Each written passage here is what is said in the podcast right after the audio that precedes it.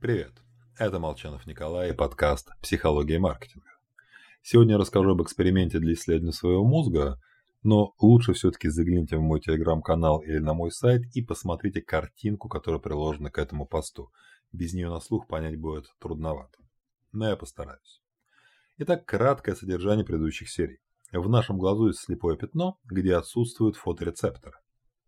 Но провала в реальности мы не видим так как мозг заполняет пустоту данными из соседних областей поля зрения.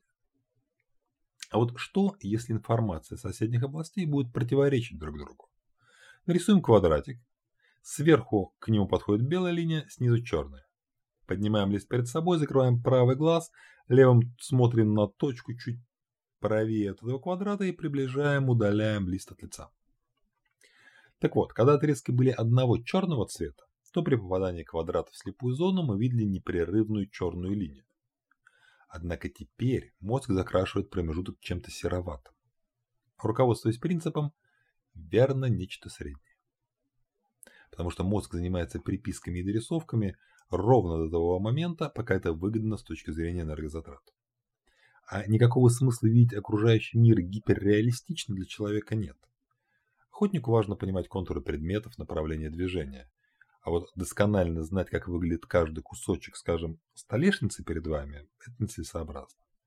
Проще принять допущение, что она однородна. Так вот, поле нашего восприятия структурировано как фигура и окружающий ее фон. В силу особенностей мозга мы не в состоянии осознать картину мира целиком. Что-то всегда является зоной интереса, а что-то лишь заполняет промежутки. И вот то, что мозг отнес к фону, нам не интересно. Просто попасться в поле зрения на глаза недостаточно.